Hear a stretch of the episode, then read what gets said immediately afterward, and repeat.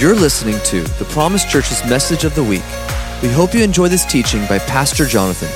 For more information about who we are, please visit us at thepromisechurch.com. Good morning, Promise Church. Welcome. Thank you for joining us this morning. so excited that you're you're watching with us, and uh, I'm excited to share God's word with you. In just a moment, we're going to take communion together as well. So if you haven't already, make sure you collect your, your crackers, uh, your bread, your, your juice uh, that's nearby, and we're going to partake and remember of what Jesus did for us on the cross. Uh, one of my favorite things uh, to do in my whole life is, is to take communion and, and remember what he did on his sacrifice for us. So if you haven't already, grab those real quick and grab your Bibles and something to take some notes with. We're going to just jump right in. Don't have a lot of time to explain a lot to you. We're just going to jump in. I got to trust the Holy Spirit to help make sense of it all for you and that something will land in your heart and encourage you today. And I know He will do that. Uh, just wherever you are, take a moment, close your eyes, let's just pray and invite Jesus into this moment that He would speak to us powerfully and clearly. Holy Spirit, we thank you that you are with us. We thank you for your presence. And in this moment, Lord, we put our eyes fully on you. God, we, we want to hear from you. We want to, we want to know you more. Holy Spirit, I ask that you would do what you do best, which is reveal Jesus. Lord, I ask that you would help us to hear your voice and just be in a place of encountering you, Lord, where we are willing to see who you really are and give our whole selves to you because you are worthy and you are so, so good. We love you, Jesus. In Jesus' name, amen. Amen. We're going to continue our series on faith today, and I want to share with you under the title of Faith Surrenders All. Faith surrenders all. We're going to look at two people in the Bible, two different lives that illustrate this very well. There's a lot of different ones that we could look at, a lot of heroes of the faith that gave their lives to Jesus and fully followed him with their whole life. But I want to look at two today. Hopefully, we have enough time to kind of dive into some of the aspects of what they did and the decisions that they made. And I believe you'll be encouraged. I believe you'll be inspired. And I believe you're going to be challenged. I know I am challenged in, in looking at these two people. And they're Abel and they're Mary of Bethany. And I want to start with Abel in Hebrews chapter 11. It's kind of known as the faith chapter in the Bible. And Abel is the first one listed in the Hall of Fame of faith. So if you, if you have your Bibles, turn to Hebrews chapter 11. We're going to start in verse 1. We're going to just jump right in uh, this morning. It says this Now, faith is the substance of things hoped for, the evidence of things not seen. Verse 2 This is what the ancients were commended for. By faith, we understand that the universe was formed at God's command, so that what is seen was not made out of what was visible. Essentially, what we see was made by what we don't see, was made by God. Verse 4 By faith, Abel brought God a better offering than Cain did. By faith, he was commended as righteous when God spoke well of his offerings. And by faith, Abel still speaks, even though he is dead. In Genesis chapter 4, we read about Cain and Abel. Cain and Abel were the first two sons born to Adam and Eve. In a sense, the first two offspring born on the earth through the first two human beings of Adam and Eve. And both of them began to work. And it says that Cain began to work the ground and, and have produce, fruit of the ground, and Abel was a shepherd and he tended the flocks. And it says over the course of time that Cain brought some of the fruit of his labor, and Abel brought the fat portions of his firstborn, of, of the flocks that he attended. And it says that God looked favorably on Abel's offering, but not on Cain's. And if we continue in the story, Cain is jealous, he's angry, he tricks his brother, and he ends up murdering him. And God confronts Cain in this whole thing, and it talks about how God hears the blood and the voice of Abel crying out to him, even though he was dead. What was it that attracted God to Abel's offering over Cain's? What was it that caused God to even hear the, the cry of Abel's blood after he was murdered? What was it that attracted God to Abel? We have to ask ourselves this question. Many times we look at this story and we think of what they gave, well, or how they gave it. And yes, that is important. Cain, it says, brought some of the produce. Abel brought, in a sense, his best. He brought the fat portion, the best part of the firstborn of his flocks, which means he took a risk. He, if he, in giving what he gave, there was potential risk that he would not have more offspring born in his flocks. And so he took that risk. Why would he do that? Why would he give his best and Cain, in a sense, give his leftovers? What was different in the heart of these two men? I believe that Abel was seeking after to know God, that he desired to know God in a deep way. And I believe he asked his parents, Tell me how to know God. What must I do? And he began in that journey of learning what and how to give to the Lord. We could look at this story and think it's all about offering and, and money and, uh, and giving, but really it shows the heart of a true worshiper. Abel was willing to give of his best because he saw the value of the one that he was giving to. And Cain was like, I'll probably get by with just doing this and it'll be fine. When you see God for who He really is, it no longer is about a belief in existence. It is no longer about a belief or a faith that He is alive or He is real. It goes beyond that into a place of knowing deeply, personally, intimately, and there is an encounter and an exchange that takes place where you know Him really, really well. And this is what God invites us into. And that is what true worship really is. True worship surrenders all, gives all, gives best. I want to look at Mark chapter 14. Mark chapter 14, verse 3. Jesus is in a home in Bethany, the town of Bethany. He's gathered, his disciples are gathered around them, and they're having a meal together, celebrating the resurrection of Lazarus. Lazarus is there. You can see this story in Mark 14. You can see this story in John chapter 12. We don't have time to go into all of it, but it says that there, while Jesus was in Bethany, reclining at the table in the home of Simon the leper, a woman, Mary, came with an alabaster jar of very expensive perfume made of pure nard. She broke the jar and poured the perfume on his head. Some of those present were saying indignantly to one another, Why this waste of perfume? It could have been sold for more than a year's wages and the money given to the poor. And they rebuked her harshly. Leave her alone, Jesus said. Why are you bothering her? She has done a beautiful thing to me. The poor you will always have with you, and you can help them whenever you want, but you will not always have me. She said, or she did what she could, and she poured perfume on my body beforehand to prepare for my burial. Verse 9, note this verse, verse 9.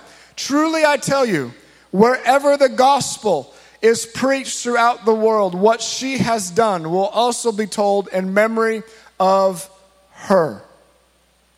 You see, real faith will cause real worship in your life. And what is real worship? It is the total sur- surrender and submission to God. Worship is submission of the soul. Worship is not about songs and music and lights and smoke and dancing and lifting of hands, even. It is the submission and the surrender of your heart to Jesus, the one you are singing to.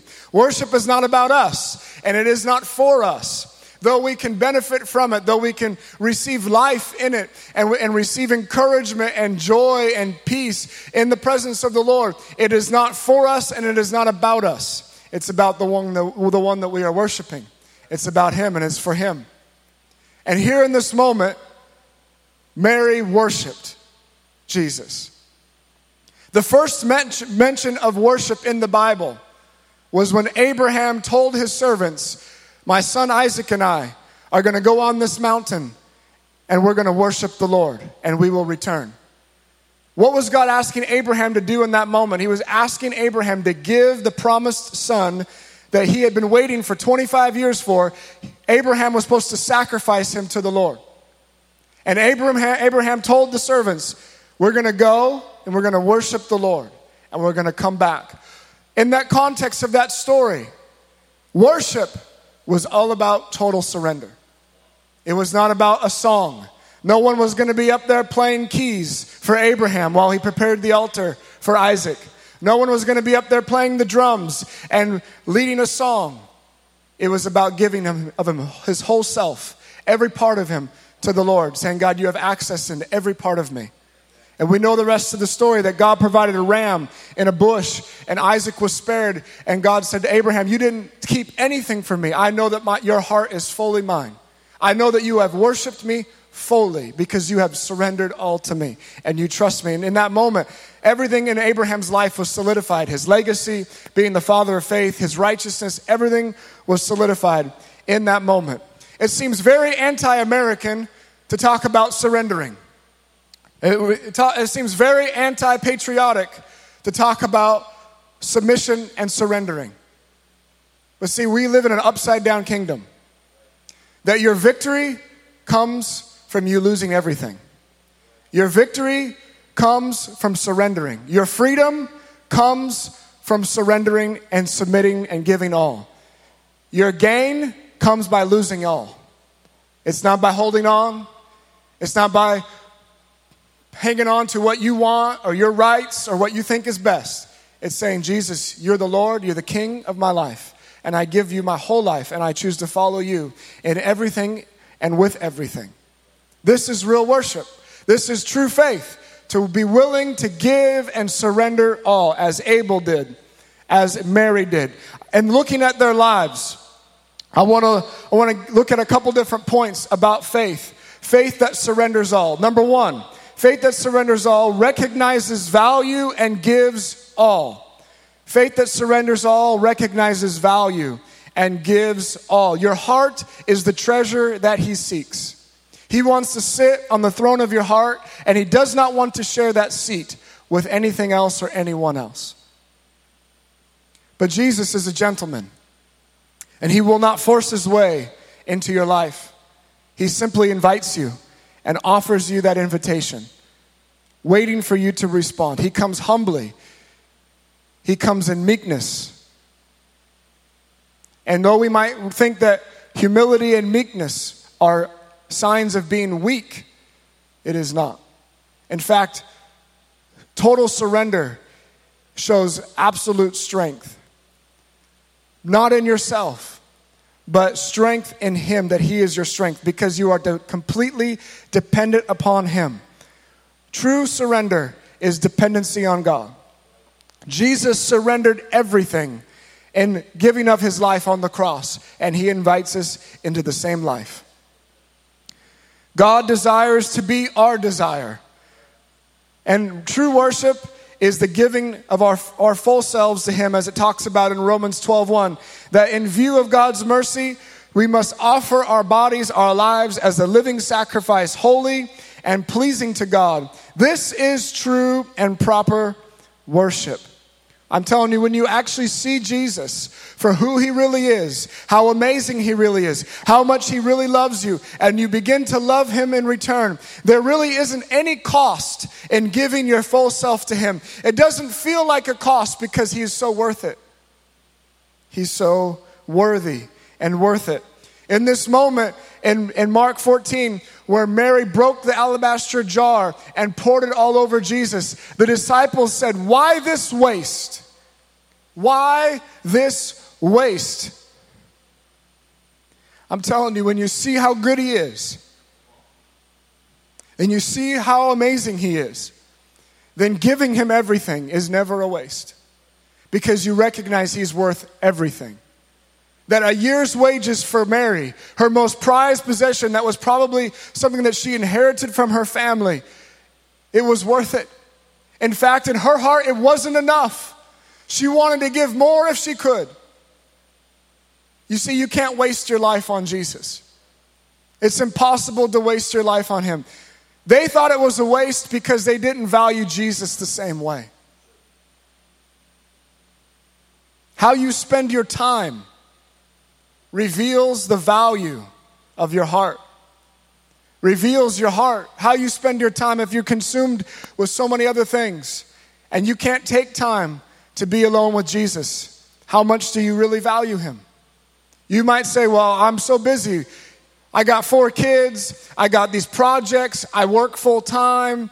I, I, have all these other responsibilities. It's impossible for me to spend 45 minutes a day with God or whatever you want to put that time on 30 minutes, an hour, two hours. It's impossible. There's no way. But what if I told you that if for every day for an entire year, I would give you, if you spent at least 45 minutes with Jesus every day for an entire year alone with Him, if you did it, I would give you $5 million. Would you do it? You probably would. Why? Because you value the $5 million. I think we think $5 million is more valuable than Jesus sometimes. He's more precious, more valuable than any amount of money, than any possession, than anything, than any status, any amount of glory, recognition, fame, fortune. And we show him how much we value him if we're willing to take time out of our morning, time out of our day to be alone with him, simply just to be with him, just to love him. Psalm 73, one of my favorite verses right now. Psalm 73, 25 says, Whom have I in heaven but you? And earth has nothing I desire besides you. My flesh and my heart may fail, but God is the strength of my heart and my portion forever. Earth has nothing I desire besides you, Jesus. You're all I want. It's Real faith that surrenders all, recognizes value, and gives all. Number two, faith that surrenders all ministers to the Lord. Ministers to the Lord. As Jesus said this about Mary in this moment, she has done a beautiful thing to me. Mary didn't do it for a recognition. She didn't do it for a, a social media post. She didn't do it for people to give her pats on the back and a hand clap and a compliment. She did it for Jesus. She didn't even do it to be put in the Bible or to have her story be told later on. She did it because she simply just loved him. See, everything that we do, our worship, our prayer, our devotion, the reading of the word, the living of the word, all of it isn't meant to be for us, it's meant to be unto him, to minister to him and to his heart. We must come to that place where we realize our, our love and ministry of worship and fellowship with the Lord must be our highest calling and our greatest ministry. This is real worship. Psalms 31 23 says, Love the Lord, all his faithful people. Psalms 18 1, I love you, Lord, my strength. He just wants our love. The first and greatest commandment love the Lord with all of your being. This is what he's after. Number three, faith that surrenders all is persecuted. Mary, persecuted by the disciples in the room. Abel, persecuted by his own brother and murdered. Sometimes we will be persecuted by those closest to us.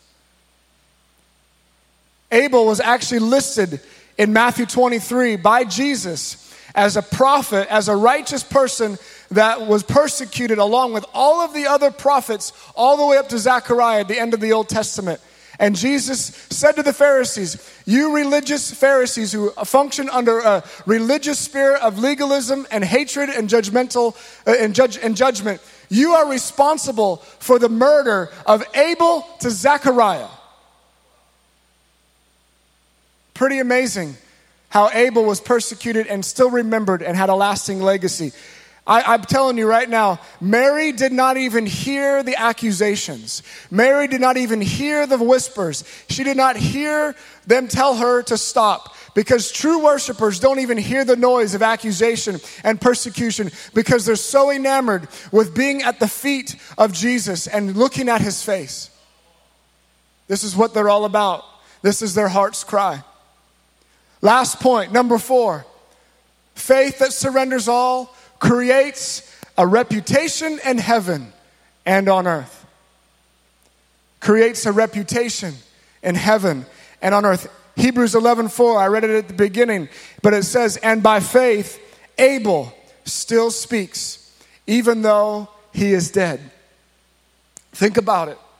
One of the first human beings to walk the earth, and we're talking about him still to this day. Why? Because he took he didn't go into a place of routine and tradition and just dead acts going through the motions. That moment with Cain and Abel was a display of genuine worship, genuine, sincere devotion to the Lord versus just going through the motions. I'll give you my leftovers, Lord. I'm telling you, if you just give God your leftovers, He's not really Lord. And Abel is still being talked about, still looked to as an example of faith, an example of obedience, an example of sacrifice and surrender because he chose to give all. Mark 14 9, we read it earlier as well. That wherever the gospel is preached, what Mary did for Jesus is to be told in memory of her. Jesus set this up. He wanted it this way. He wanted everyone to look at Mary and say, hey, this is what I want. This is what I'm looking for in a true worshiper. One that will be willing to give me all. You see, true worshipers have a reputation with God and a lasting legacy. They will be remembered through all of time and eternity because they were willing to give all. Why? Simply because they're following in the example of their King, following the example of their, the love of their soul, Jesus, who came to this earth, who humbled himself, left heaven, became a man, fully God, fully man and he chose to lay down his life for you and for me. He was totally dependent upon God for everything. Jesus said, I don't say anything or do anything unless the Father tells me to. If Jesus lived in this place of dependency, so must we. And it begins by a place of surrender. Maybe you're watching today and you don't have a relationship with Jesus. You've not began to walk with him. I invite you to come to him today. He's inviting you, he's opening up his heart to you, and he's asking if you will open up your heart to let him in. If you will come to him and surrender all, I promise you, you will experience something that is beyond words, beyond description, and you will experience a freedom, a, a victory, and a peace and a hope that you've never had before. If you're, if you're depressed, if you're discouraged, come to Him. Surrender. Your victory, your freedom is found in giving Him everything. It's not in found in holding on and trying to make it on your own. Come to Him today. I invite you in this moment, if you don't know Jesus, to pray this prayer with me if you want to begin a relationship with Him. It just starts simply here. And I'm believing that you're going to meet the person who is salvation in this moment to say, Jesus, I open up my heart to you. Come into my life. I surrender fully to you. Please forgive me of my sins.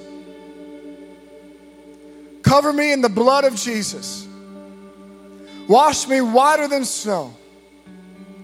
Holy Spirit, come and make your home in me. Fill me with your presence. Remove all burdens and heaviness away. I want to know you, Jesus. And I want to walk with you every day of my life. Thank you for what you've done for me. In Jesus' name, amen. Amen. I believe that many of you prayed that sincerely, maybe even for the first time, and we would love to connect with you. Make sure you reach out to us, comment on the, on the stream, contact us. We'd love to, to meet you and, and, and to be able to help you walk this journey with Jesus together. And we're going to take a moment and celebrate what he did for us on the cross. Come on, communion and remembering the body and the blood of Jesus is the ultimate picture of surrender. It's the ultimate picture of Jesus coming and surrendering all for us. No one made him do it. He said, I willingly lay down my life for all. So in this moment, we're going to remember what he did in his sacrifice. And I want to read just a couple scriptures for you. I believe that Jesus, in this time of communion, is inviting you into a place where you actually experience Jesus as enough for you. That He satisfies you completely and fully. And I want you just to put your focus and attention on Him in this moment. Just picture Him there on the cross. Picture Him there for you, beaten and bloody for you. I want to read this. I've read this before, but I, I felt led to read this again. That Jesus was the lamb that was slain. Jesus was the lamb that came as the ultimate sacrifice to provide us access into the presence of God to know Him. So, behold the lamb that was slain. Picture Him on the cross for you and for all of humanity, the one from whose mouth spoke the universe into existence had his mouth beaten with human fists and his face spat upon. The one who formed mankind from the dust with his hands now had those hands nailed to a tree. The one who walked on water and on the earth he made had his feet nailed to that same tree the one whom possesses all wisdom and all knowledge, the one and only, the great king, now wore a crown of thorns, too small for his head, that pressed into his skull. The one who breathed life from his mouth into Adam, hung on a cross, parched of thirst. The one who constantly hears heaven's praises was mocked and cursed the one tempted in every way, just as we were, but was without sin, the righteous one, the blameless one, the spotless lamb. He became sin for us and died a criminal's death in our place. The one who came to earth so that he could walk by our side had his side pierced to make sure he was dead. The one who is altogether lovely and our beautiful bridegroom was beaten, unrecognizable, and mostly red from his precious blood that was shed. The one who is life itself gave up his life and lay dead in a tomb. But now, but now he has been miraculously raised. He is alive today, seated at the Father's right hand, and is coming back again on the clouds. See how he looks now, as is said in Revelations chapter 1, with a robe reaching down to his feet and a golden sash around his chest, and hair white like wool, with eyes like blazing fire, with feet glowing like bronze, and his voice like the sound of rushing waters, with his face shining like the sun, and coming out of his mouth a double edged sword the one who holds the seven angels of the seven churches in his right hand, who walks among his church. This is our King. This is the Alpha and the Omega, the first and the last, the beginning and the end, the living one who holds the keys of death and hell, the one who is and was and is to come, our Lord and Savior, Jesus Christ. This is who He is. And Lord, we remember you today. We take this bread that represents your body. Lord, you said in John 6 that you are the bread of life, that whoever comes to you will never be hungry and never be thirsty again. God, you desire to satisfy us with yourself. Oh Lord, I ask that you would touch every person watching right now that they would encounter you in such a real and tangible way. God, that they would be deeply satisfied in the deepest part of their soul, but that only you can fill, God. Nothing of this world can satisfy. Who, what do we have on earth besides you? The earth has nothing we desire besides you, God. You are our portion. You are our source. You are our sustenance. Oh God, we long for you. Thank you, Jesus. I thank you, God, that in your body you paid for all sickness and all disease. You paid for every mental illness. You paid for anxiety and depression. That by your wounds we are healed. So, God, we take this bread in remembrance of your sacrifice, in remembrance of those wounds and your body that you surrendered. And we receive healing today. We receive life today. We receive satisfaction of our souls today. God, we receive you in this moment.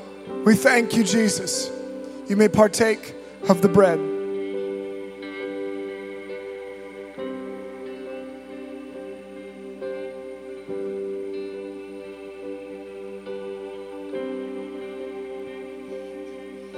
Lord, we thank you for your precious blood, the blood of the new covenant that brings us into a place of access into your presence,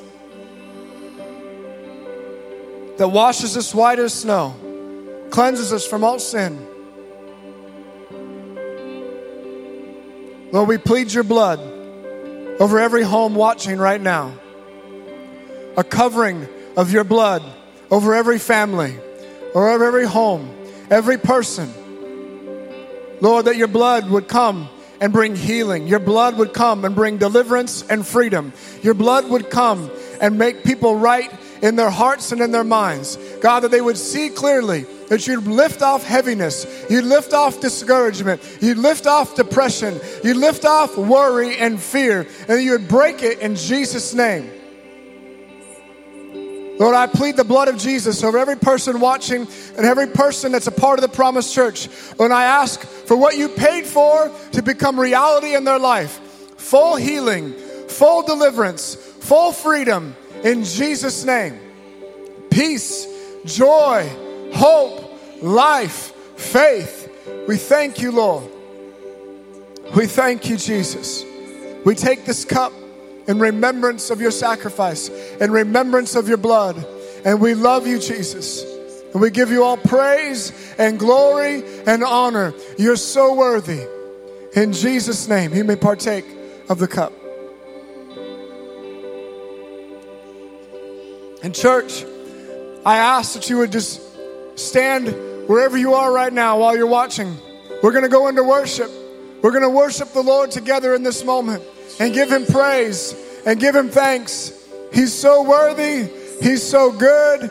Let's put our full attention on him and just thank him for what he's done. Jesus, we love you. We give you glory. We give you praise. It's all about you. It's all for you. And Lord, we ask that you would come and move in our midst right now. Lord, what you paid for would become reality in every person and every person watching right now. In Jesus' name. Come on, let's worship together. Let's celebrate his victory on the cross. Come on. Jesus, you're beautiful. You're beautiful.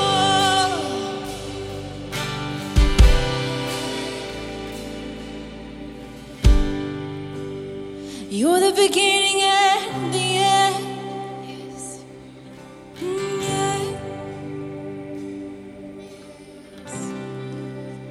You